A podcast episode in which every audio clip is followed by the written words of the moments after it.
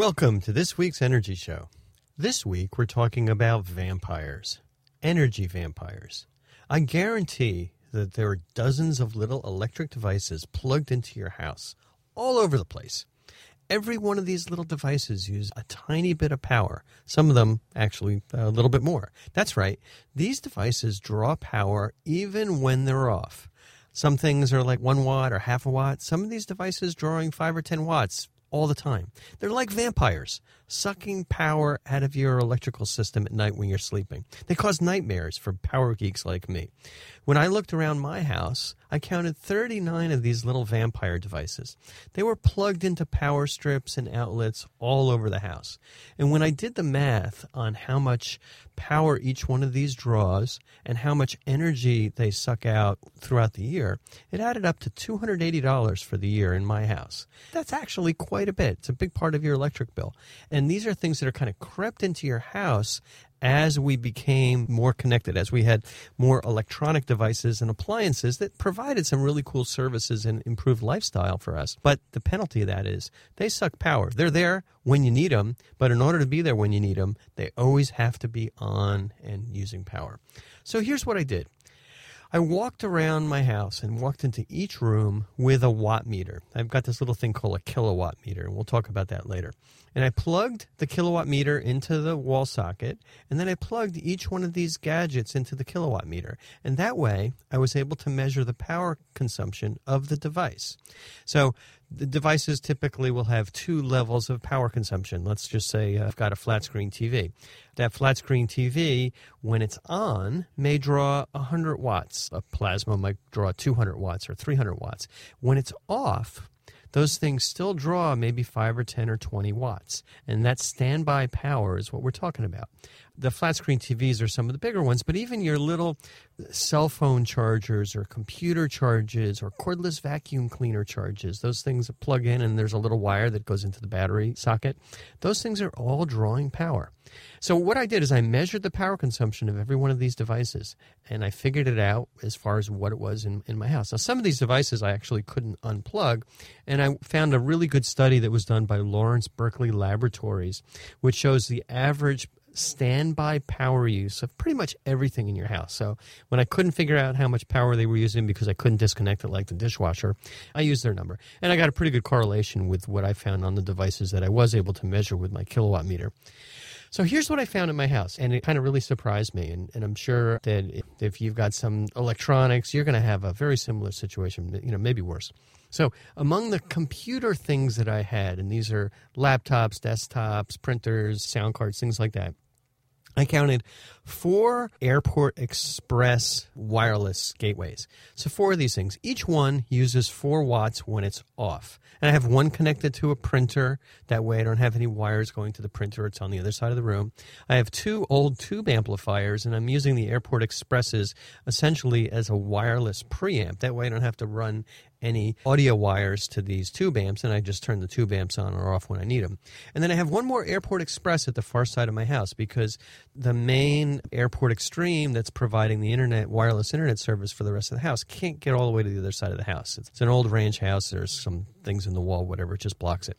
So for those Airport Expresses, I, I counted four laptop computer charges that are plugged into different rooms around the house because people are always sitting down using them and these things are like behind a couch so there's a wire sticking out but you don't have to crawl behind the couch to plug in your laptop.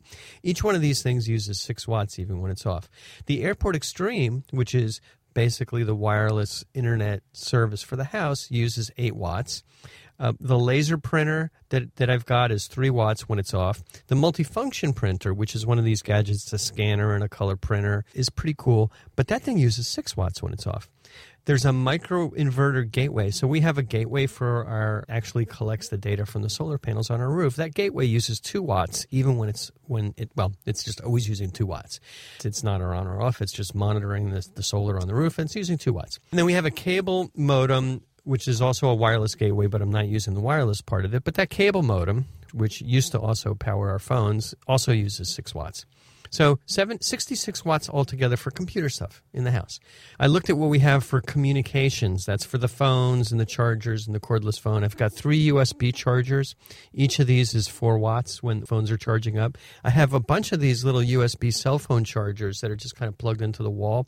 The consumption of them when the phone wasn't being charged, I couldn't measure, but LBL found that each of them is using 0.25 watts, a quarter of watt, not a lot but a quarter of watt just it's not operating. And then the cordless phone, that's four watts. So that cordless phone is sitting there, and you know the little LED lights flashing and the ring, and that thing's using four watts even when it, the phone's not being used.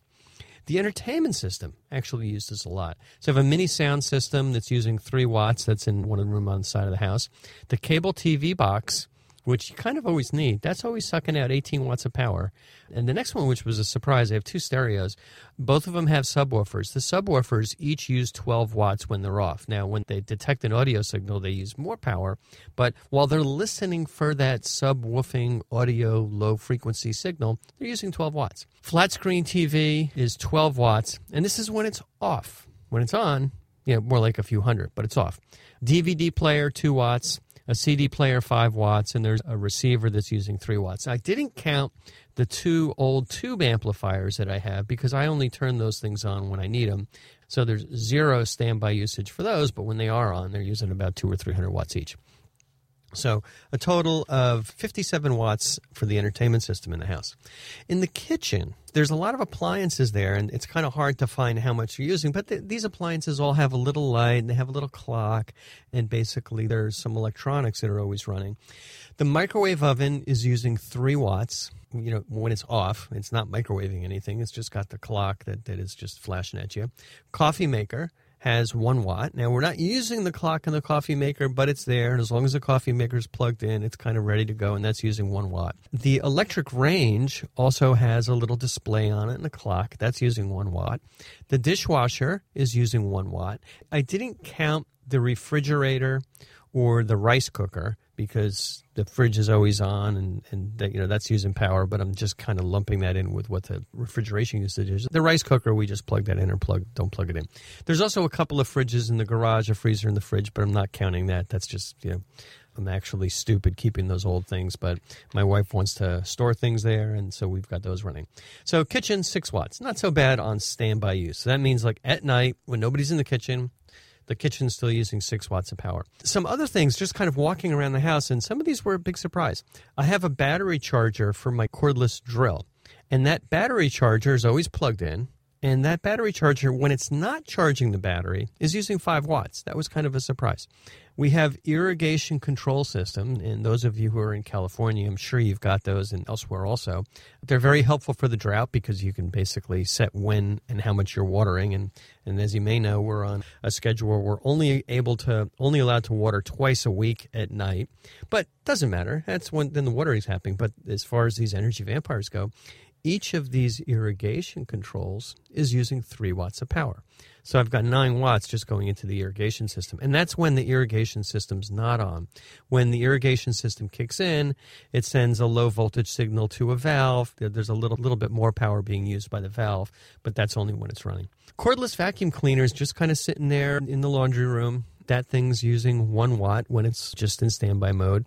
There's a clock radio. We're kind of old fashioned. We're not using our phones as our alarm clocks or anything. But the clock radio is using one watt. Yeah, it's kind of an old fashioned clock radio. It's electronic. The older ones probably use more but one watt for that.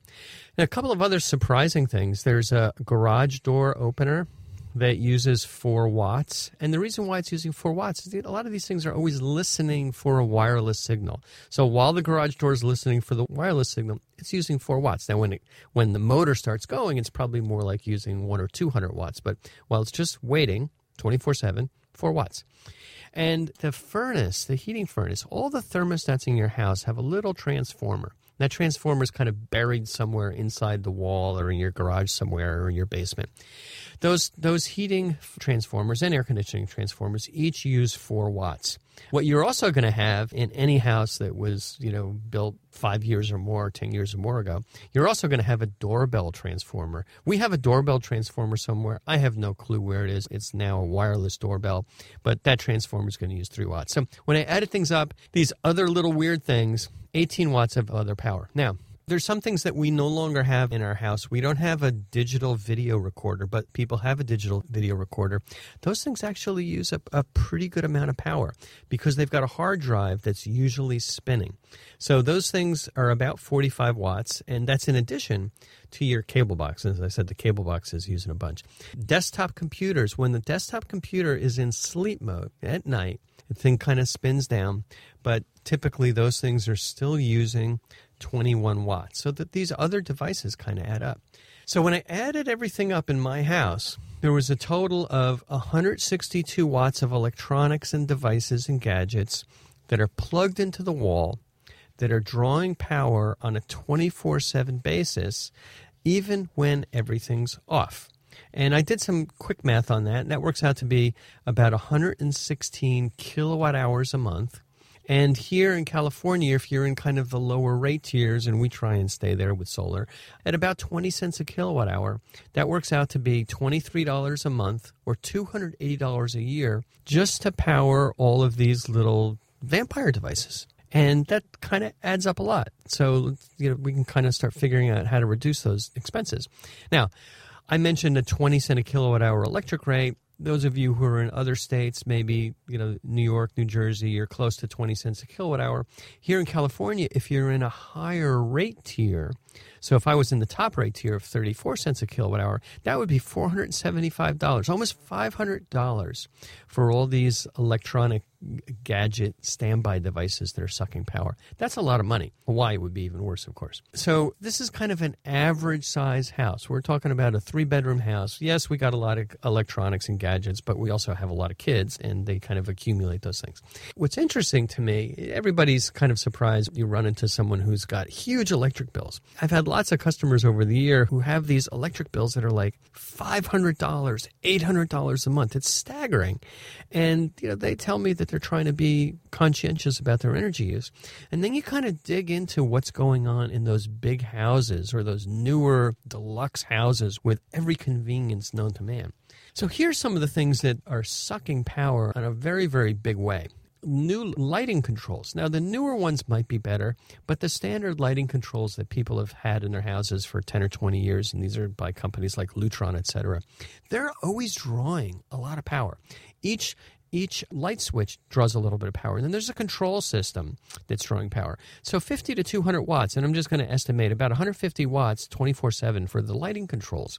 And, you know, these are in a big house, but you've got this really cool automated system. Well, it's automated, it's sucking a lot of power.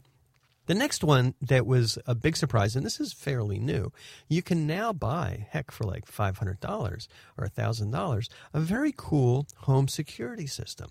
And these home security systems have a box with a hard drive and a little computer inside, and they connect to four or eight or 16, a lot of cameras. And these cameras all have, all draw power and the recorder is always drawing power because you've got a computer that's always recording the signal from every one of the cameras and storing it on a hard drive. So when you look at the power consumption 24 7 of these systems, it's around 150 watts. You know, that really adds up. That's 24 7. Other things that suck power in houses, and I mentioned I have a couple of fridges in the garage. Sometimes people have multiple fridges, old refrigerators. Those are always running. You know, not necessarily a standby issue, but You've got some of those appliances. Sub Zero and some of those really big fancy refrigerators in houses that have lots of conveniences, they actually use more power than some of the cheaper, more mundane systems. People have multiple entertainment systems. I kind of talked about what my total entertainment system usage was, and that was about 57 watts, but that was for two systems and it didn't include a really big TV. Some people have two or three entertainment systems. Each of them is going to be using 20 or 30 watts even when they're off. I've seen houses where people have like a little media room and they have a digital projector. And the digital projector is just like always on, and you wonder why that room is warm. That's because you've got this 50 or 100 watt projector that's just kind of always running. Um, I've I've seen customers that have little wine fridges, or in some cases, wine cellar coolers, and there's a little refrigeration unit there, and that's using power. So all these things in big houses can easily add another 500 watts or so of always on standby power uses, you know, lots of vampires. And you kind of run the numbers on that. That's going to be about three or 400 kilowatt hours a month. And these people are always in the, the top rate tier. So that's $122 a month or $1,500 a year. And so that's how some of those bills get really big. So you can see how this can happen. What do we do about it? So it's kind of easy to find these devices, but they're like cockroaches. They're really hard to kill, and they're very well hidden and persistent. So it's difficult to get rid of them. What I use is a kilowatt meter, and this is a little electric meter. It plugs into the wall. It costs like twenty or twenty-five dollars. You can buy them just about anywhere. Get them online. Just search for kilowatt, and we lend them out to our customers. Sometimes we give them to the customers who are really kind of desperate, and you can kind of look around and see where these power usage vampires are hiding, lurking. The other way to do it is you can just look for heat. That's where the standby power goes. And I remember looking at my flat screen TV. This is an old plasma TV. And before I started really fixing these problems, I would say, you know, I walk by this flat screen TV when it's off and I feel heat coming off of the glass screen. So all the standby power goes into heat. And one way you can tell is you look at these little devices, the little wall warts, the little wall transformers. If they're just very slightly warm and they're small, they might be using one or two watts. If they're a little bit bigger and, and, and significantly warm to the touch, kind of like the uh, the airport expresses or the computer chargers that we have, the laptop chargers, those things might be using 10 or 20 watts. And when you find something that's actually hot, that is a bigger and hotter device, that may be using 40 watts or more. What's interesting is sometimes people have all of their security systems, their networking systems, a lot of their electronic, their lighting controls all in a closet somewhere in the middle of the house. And that security closet, that, that closet is really warm. It's sometimes even has a fan on it. So that fan is there, those vents are there really to dissipate all of the heat from the control systems that are running 24 7. And that's how you kind of end up with these big expenses. So, what do you do? How do we kind of resolve these problems? Well, naturally, you'd say, well, I'll just unplug things if I don't need them. But what ends up happening is it's just easier said than done. It's it's very inconvenient because let's say you want to plug in your cell phone, you don't want to then first plug in, find your charger, plug your charger in, and then plug your cell phone into the charger. And then the experience that many of us have had is as you plug these things in and take them out and put them in and take them out, the plugs kind of wear out where the cords wear out. So my suggestion is is really don't unplug and plug things in again that often because you're going to either wear out the outlet or you're going to wear out the device. It's much easier to plug them all into a power strip, and that's what you know, people typically for their computer or their entertainment system, they're going to have a power strip there.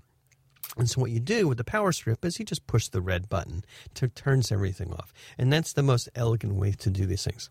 However, human nature, naturally, that power strip is usually in a closet or sitting underneath your desk. And when you want to turn things off, you just want to kind of finish, close your computer, okay, you're done. You don't want to have to crawl underneath your desk and find that red button on the power strip. So human nature is we just leave those things on. And that becomes problematic. So the solution, and this is what you should do, and I have a lot of these around the house and around the office, they have these cool things called remote control power strips. And this is a big power strip. It typically has maybe six outlets that are remotely controlled, and I'll explain how that works in a minute. And then there's also two always on outlets. So, what I do for my computers or my entertainment system, I'll plug in, let's say, the receiver and the TV and the DVD player and the CD player into one of the remote controlled outlets on the power strip, and I'll plug the cable modem, the cable box, into the always on outlet. And this is, you'd also probably want to plug your DVR into the always on outlet. And then they have these remote control power strips. Instead of finding the little red button and manually turning them on, they have a little, you know, it's the size of a key fob, remote control wireless switch. And it's got a tiny lithium battery. You know, they last for five or 10 years.